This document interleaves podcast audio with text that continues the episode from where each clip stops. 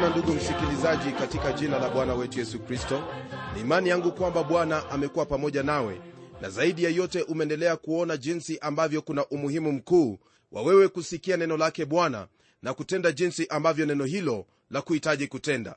Katika haya ndugu msikilizaji ni mambo ambayo tunaendelea kujifunza kutokana na hiki kitabu cha danieli kwenye sura hii ya 4 hasa kuanzia aya hiyo ya 22 hadi 37 rafiki yangu nitaanza kusoma kwenye aya hiyo ya 20 kusudi tuweze kupata mwelekeo au msingi wa kile ambacho kinaendelea ingawaje tayari tulikuwa tumesoma sehemu hiyo kwenye kile kipindi kilichopita.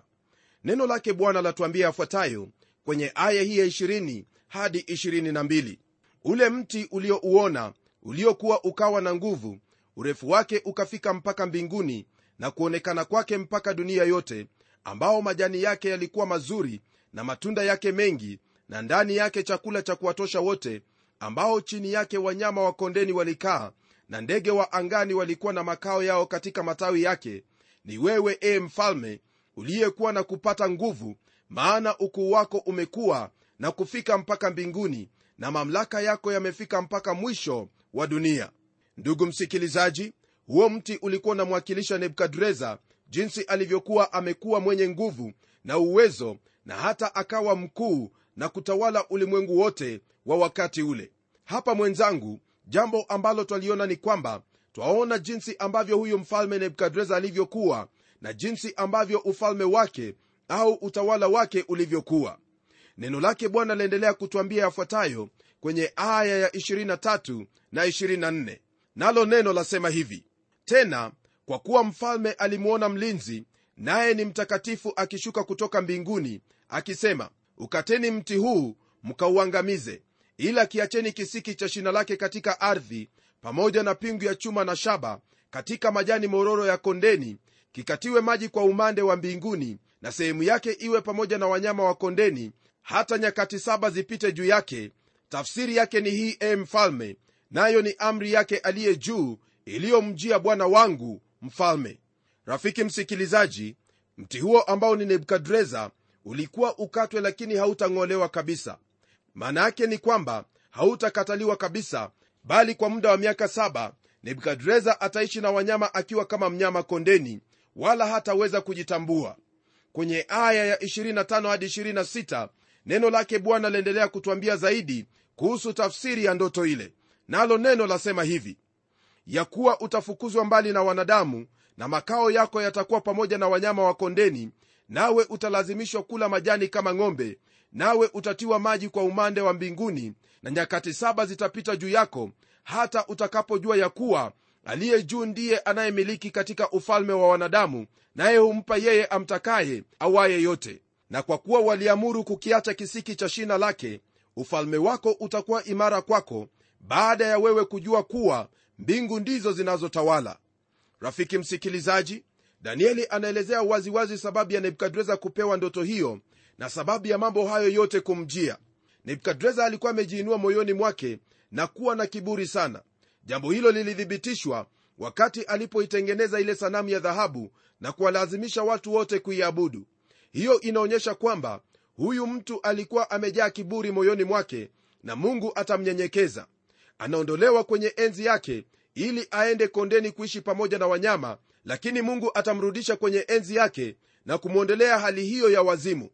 Kiburi ndugu msikilizaji ni mojawapo ya vitu ambavyo mungu anachukia sana na jambo hili liko kwa kila mtu. Kiburi ni dhambi inayowasumbua watu wengi sana katika maisha yao. Lakini je mwanadamu una jambo gani la kujivunia? Kwenye kitabu cha yeremia sura ya 9 aya ile ya 23 na 24 neno lake bwana lasema hivi bwana mungu asema hivi mwenye hekima asijisifu kwa sababu ya hekima yake wala mwenye nguvu asijisifu kwa sababu ya nguvu zake wala tajiri asijisifu kwa sababu ya utajiri wake bali ajisifuye na ajisifu kwa sababu hii ya kwamba ananifahamu mimi na kunijua ya kuwa mimi ni bwana nitendaye wema na hukumu na haki katika nchi. Maana mimi napendezwa na mambo haya asema bwana. Rafiki msikilizaji hili ni jambo ambalo pia laambatana na uokovu utokao kwa mungu kwamba uokovu huo huondoa kiburi. Kwa kuwa hili ni jambo ambalo huwezi kuwa nalo wakati unapomwendea kristo ili akuokoe. Kwenye kitabu cha wakorintho wa kwanza sura ya pili aya ya pili neno lake bwana lasema hivi maana naliazimu nisijue neno lolote kwenu ila yesu kristo naye amesulubiwa. Hatuna lolote rafiki yangu ambalo twaweza kujivuna kwalo tena mtume paulo anasema yafuatayo kwenye sura ya 4 aya ya 7 katika hiki kitabu cha wakorintho wa kwanza. Nalo neno hilo latuambia hivi maana ni nani anayekupambanua na mwingine nawe una nini usichokipokea? Lakini iwapo ulipokea wajisifia nini kana kwamba hukupokea? Katika haya ambayo twayasoma hapa msikilizaji neno hili la mungu latuonyesha waziwazi ubatili wa mtu kujilinganisha au kujipambanua na mwingine yani kujifanya kuwa bora kuliko mwenzake. Neno lake bwana aliendelea kutuambia yafuatayo kwenye kitabu cha wakorintho wa pili sura ya 1 aya ya 17 ambayo yasema hivi. Lakini yeye ajisifuye na ajisifu katika bwana. Ndugu msikilizaji kiburi ni kitu kilicho cha kwanza kati ya vitu ambavyo mungu anavichukia sana. Bwana wetu yesu kristo ndugu yangu alituonyesha njia ya unyenyekevu kama vile tunavyosoma kwenye kile kitabu cha wafilipi sura ya pili aya ile ya tano hadi aya ya nane. Nalo neno lake bwana latuambia hivi. Iweni na nia hiyo hiyo ndani yenu ambayo ilikuwamo pia ndani ya kristo yesu ambaye yeye mwanzo alikuwa yu namna ya mungu naye hakuona kule kuwa sawa na mungu kuwa ni kitu cha kushikamana nacho bali alijifanya kuwa hana utukufu akatwaa namna ya mtumwa akawa ana mfano wa wanadamu tena alipoonekana ana umbo kama mwanadamu alijinyenyekeza akawa mtii hata mauti nam mauti ya msalaba. Ndugu msikilizaji hilo ndilo ambalo lahitajika kwako kama mtoto wa mungu. Kumbuka kwamba kulingana na ombi lake kristo kwenye kile kitabu cha yohana sura ya 17 twafahamu kwamba kristo alikuwepo na mungu kabla ulimwengu kuwepo. Nam kwenye hicho kitabu cha yohana pia sura ile ya kwanza twaona kwamba hapo mwanzo kulikuwepo na neno naye neno alikuwapo kwa mungu naye neno alikuwa ni mungu kisha unapoangalia kwenye aya ya14 neno hilo latufundisha kwamba neno alifanyika kuwa mwili na akakaa miongoni mwetu. Msikilizaji kwa hakika kile ambacho kristo alikitenda ni jambo ambalo twafaa kuliiga kwelikweli maana yeye ambaye alikuwa sawa na mungu alishuka huku kwetu na akawa kama sisi. Na isitoshe akawa mtii hata mauti nam mauti hiyo ya msalaba. Tunapogeukia aya ile ya 27 msikilizaji neno lake bwana latuambia hivi kwa sababu hiyo ee mfalme shauri langu lipate kibali kwako ukaache dhambi zako kwa kutenda haki ukaache maovu yako kwa kuwahurumia maskini huenda ukapata kuzidishiwa siku zako za kukaa raha. Ndugu msikilizaji huyu mtu nebukadreza alisumbuka moyoni mwake. Hakuwa na amani hata kidogo. Yeye alileta amani duniani wakati wake kwa sababu hakukuwepo na yeyote yule ambaye angeliweza kupinga mamlaka yake lakini aliishi maisha ya dhambi naye danieli alimwambia kwamba anahitaji kutubu dhambi zake aache uovu na kumrudia mungu ili aweze kuishi kwa haki. Danieli alimshauri atubu ili kuzuia ile hukumu ya mungu ambayo ilikuwa mbele yake. Bado huyu mfalme alikuwa na nafasi ya kutubu na kukombolewa. Nam angeliweza kuishi kwa amani na wema wa mungu maana hili ambalo alikuwa akiambiwa hapa ilikuwa ni onyo ya mwisho kutoka kwake mungu rafiki msikilizaji sitasita kukuambia kukwambia kwamba lile ambalo nalihubiri kwako leo hii na yale ambayo umekuwa ukiyasikia kupitia kwa watumishi wa mungu wengine ni mambo ya kweli kabisa. Kwamba iwapo hautajinyenyekeza na kutubu dhambi zako na kuacha njia zako mbaya basi fahamu kwamba hukumu ya mungu ii juu yako. Kwenye aya ya 28 hadi 30 neno lake bwana laendelea kwa kutwambia hivi. Hayo yote yakampata mfalme nebukadreza baada ya miezi kumi na miwili alikuwa akitembea ndani ya jumba la kifalme katika babeli. Mfalme akanena akasema mji huu siyo babeli mkubwa niliyoujenga mimi. Uwe kao langu la kifalme kwa uweza wa nguvu zangu ili uwe utukufu wa enzi yangu. Msikilizaji maandiko haya yanaonyesha waziwazi kwamba huyu mfalme nebukadreza hakusikia wala kufuata mashauri na maonyo yake danieli. Mwaka mmoja wa neema ulipita kabla ya mungu kumuhukumu kumbuka kwamba rafiki yangu mungu ni mwenye rehema na mvumilivu lakini wasioamini hawaelewi kwamba neema wema na uvumilivu wake mungu una makusudi. Na kusudi lenyewe ndugu msikilizaji ni kwamba wakati wa uvumilivu wake mungu wakati wa neema na wema wake huo ni wakati ambao umetengewa wewe kusudi uweze kubadili mienendo yako ubadili njia zako utubu dhambi zako na uweze kupokea uokovu wake mungu ambao amekupa rafiki yangu kama yule ambaye anayekujali napenda kukuambia waziwazi kwamba neno la mungu latuambia katika kile kitabu cha webrania kuwa baada ya mtu kufa kile kinachofuatia ni hukumu. Hukumu ya mungu ii juu ya kila mmoja aliye na kiburi na hasa kiburi cha kutokuamini kwamba kristo ndiye masihi yeye ndiye mwokozi wa ulimwengu. Unapokosa kumwamini kristo wewe unakuwa umejikweza dhidi yake mungu na ni lazima mungu atakuhukumu lakini rafiki msikilizaji sioni haja ya wewe kuhukumiwa na huku kile ambacho kipo ni wewe kujinyenyekeza mbele zake mungu na kuacha dhambi zako na kumwamini bwana yesu kristo. Unapomwamini bwana yesu kristo wewe utafanyika haki mbele zake mungu utatembea kwa unyenyekevu mbele zake mungu na zaidi ya yote utafanyika kuwa mwana wa mungu na kuishi maisha ambayo ni ya kumpendeza mungu. Usiwe kama huyu mfalme nebukadreza ambaye alikosa kusikia mashauri yake danieli na mwisho kabisa mambo haya yakampata. Ndugu msikilizaji ni vyema ufahamu kwamba kama vile nimekuwa nikikuelezea mara nyingi kwamba kuna mambo kwenye biblia ambayo yalitabiriwa kitambo nayo na yalitimia. Na pia kuna mambo kwenye biblia hii ambayo yalitabiriwa lakini bado hayajatimia. Na hilo ni jambo ambalo lafaa kukutahadharisha wewe kwamba siku yaja ambapo mambo haya yote ambayo nimekuwa nikiyanena yani mambo yote ambayo yameandikwa kwenye biblia yatatimia.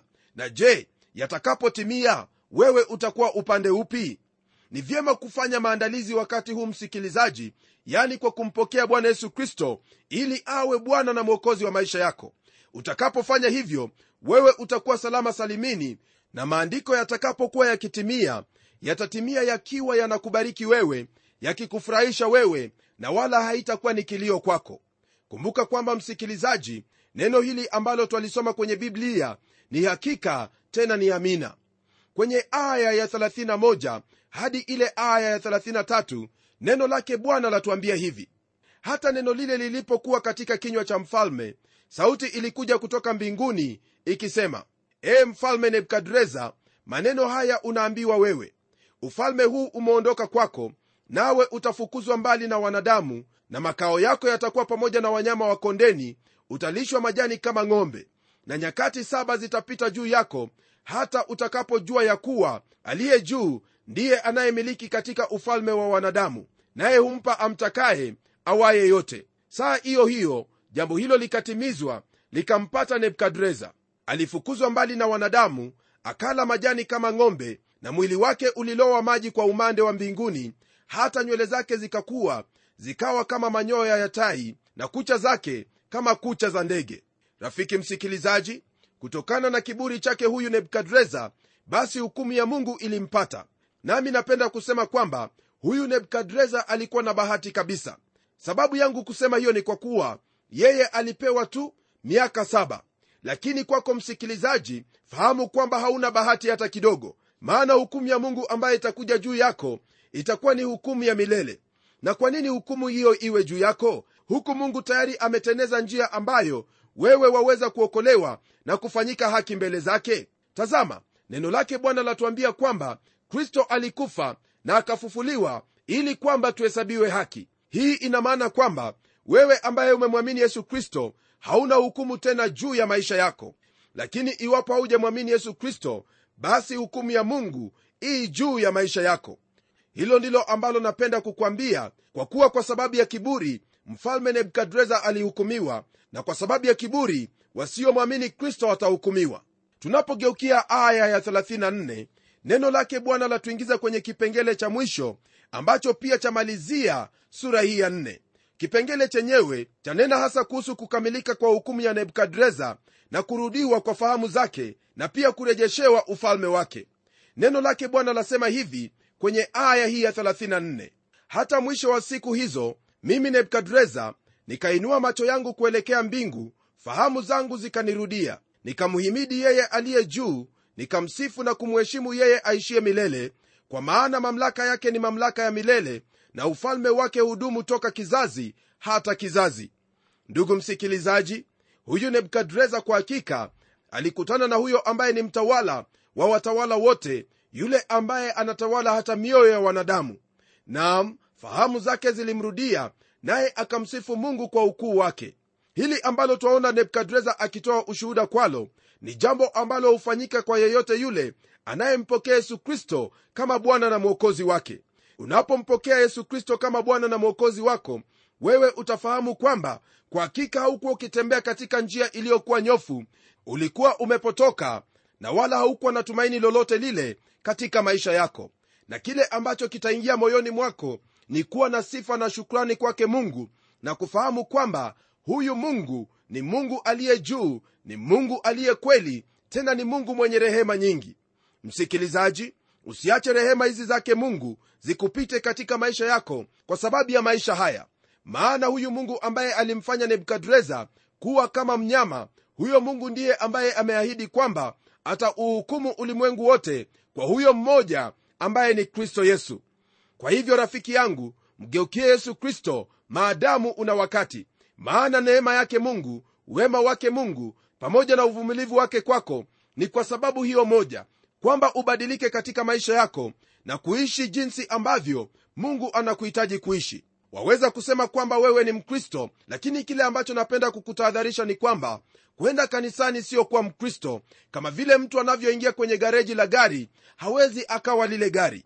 Ndugu msikilizaji hakuna njia nyingine yoyote ile ambayo itakuwezesha wewe uwe mtu ambaye umehesabiwa haki ila kwa njia ya bwana wetu yesu kristo.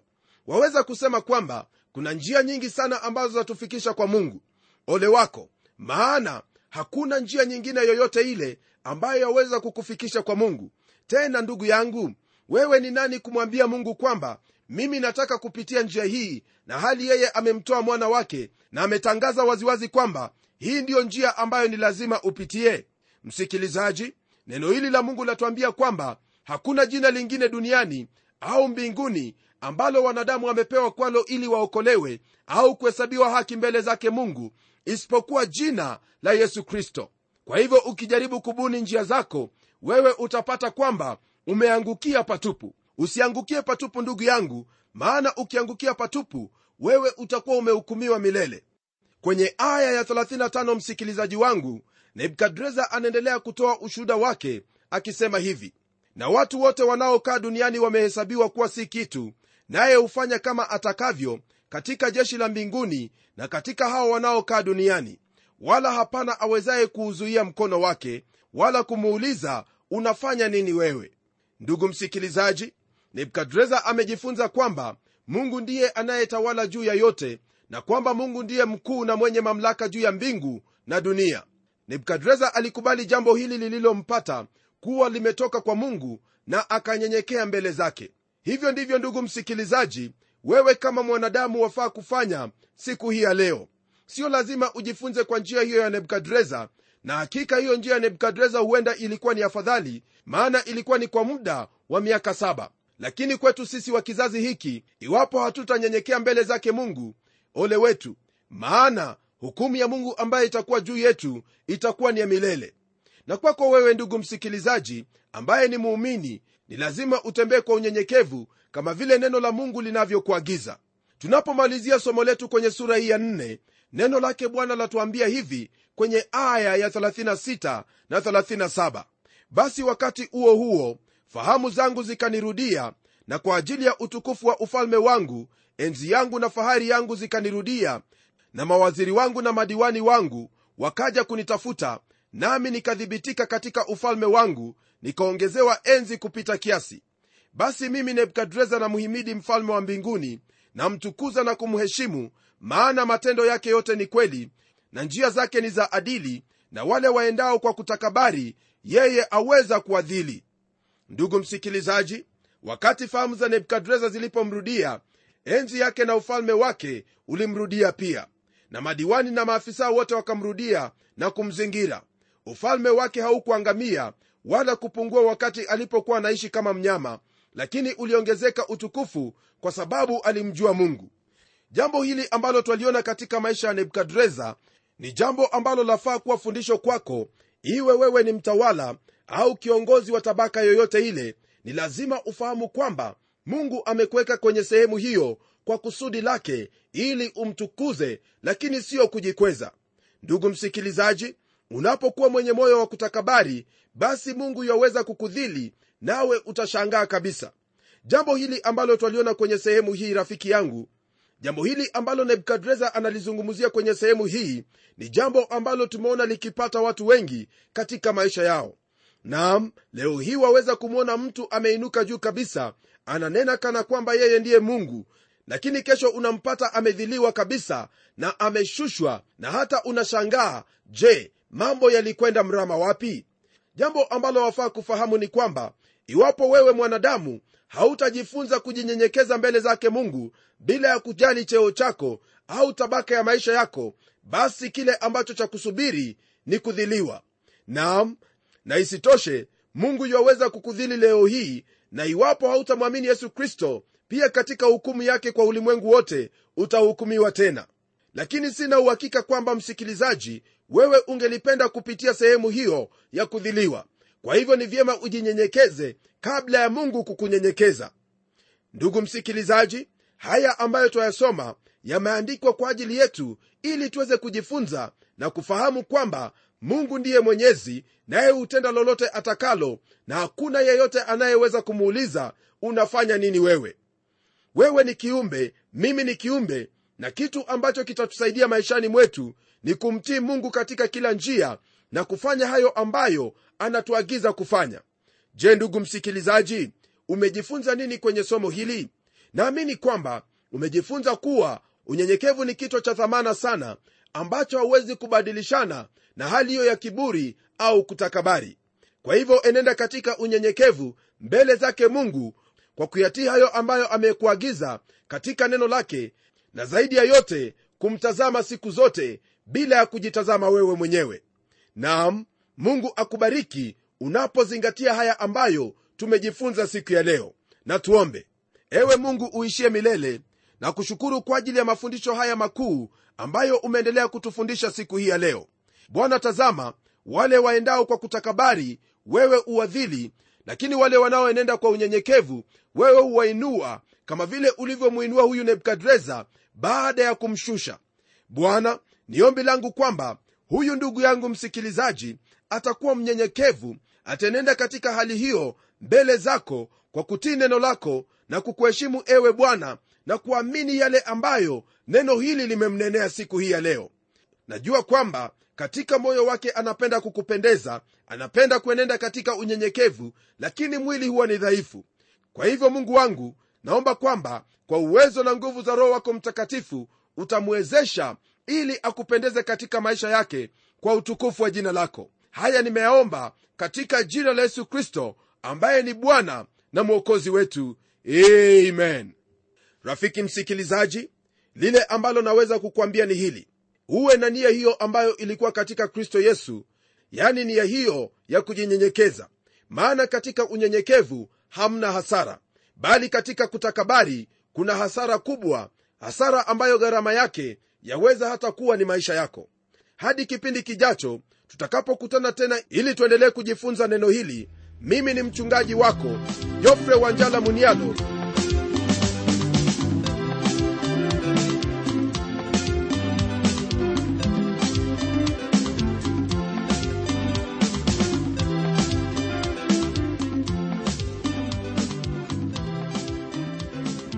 kufikia hapo msikilizaji wangu najua kwamba baraka umezipokea. Na iwapo una swali au pendekezo uitume kwa anwani ifuatayo. Transworld radio sanduku la posta ni 21514 nairobi.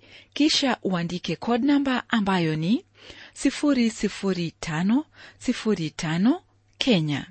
Nitarudia tena. Transworld radio sanduku la posta ni 21 514 Nairobi, kisha uandike code namba ambayo ni 00505 Kenya. Hebu tukutane tena kwenye kipindi kijacho kwa mibaraka zaidi. Ni mimi mtayarishi wa kipindi hiki Pamela Omodo nikikuaga kwa heri na neno litaendelea.